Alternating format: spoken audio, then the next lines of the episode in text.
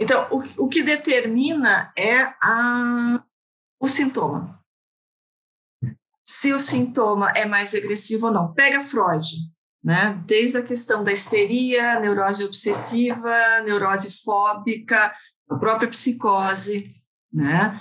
É, o Homem dos Lobos, o inclassificável, né? Então, assim, você tem ali, ele vai, por isso que não é, não é à toa que esses são os casos clínicos, né? Ele vai escolher a dedo, assim, para poder mostrar como que cada sintoma se organiza, né? Quais as condições daquele sintoma, daquele quadro sintomático, como é que se dá a transferência em cada uma dos, cada tipo, né, de neurose, né, e psicose, né, pensando o nível de transferência, e o tipo de intervenção possível para cada um dos sintomas. Então, o sintoma é a pedra angular, né, é o que vai aí determinar a analisabilidade ou não.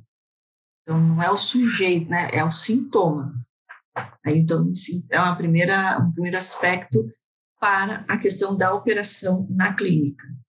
É, eu diria que século 21, 2021, né, não tem nenhum sintoma em que a psicanálise não possa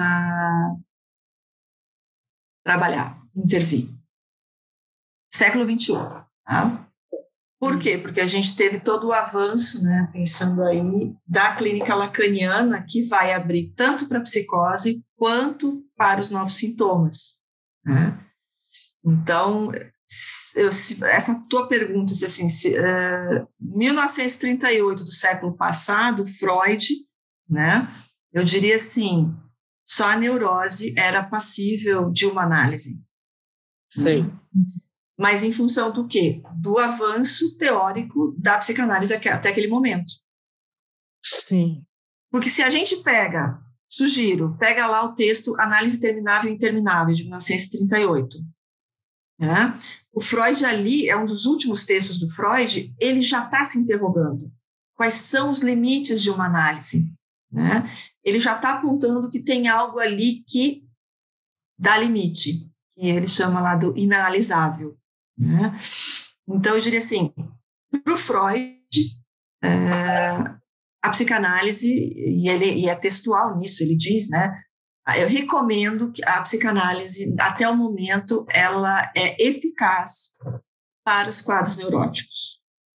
Sim. Século 21, 2020, ou seja, a partir de Lacan, eu diria, a psicanálise não tem contraindicações. não tem contraindicações. Por quê? Hoje nós temos teoria técnica para operar com qualquer sintoma. Sim. Porque, assim, o Freud propõe, então, primeiro, o sujeito do inconsciente e o sujeito incompleto. Né? Se, não, se ele é incompleto, não tem resposta final, não tem resposta possível, não uma resposta completa. Né? Por quê? Freud vai dizer, a intervenção do analista não é no sentido de tamponamento desse buraco. Né? A função do analista é de interrogar para que o sujeito possa construir as suas respostas. Pensando aí a questão do sintoma, que ele possa construir uh, a sua compreensão a partir do, seu próprio sintoma. Né? Sim. Então é faltante, não tem. Então, não tem uma resposta completa, não, não vai tamponar. Outro ponto, divergente do Jung. Cada sujeito, e isso está na, na, na, conferência 17, né, ele vai dizer o sintoma do sujeito tem a ver com a representação, tem a ver com as experiências do sujeito. Ponto. Então, se o sujeito vai para análise e conta um sonho, se ele sonhou com escada, com qualquer outra coisa, é, nós não temos um conhecimento anterior para fazer a interpretação, né?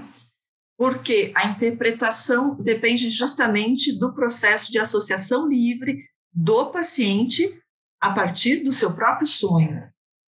Então, não é só o sonho, né? O sonho é o de menos, mas é o que ele, a partir do sonho, começa a produzir.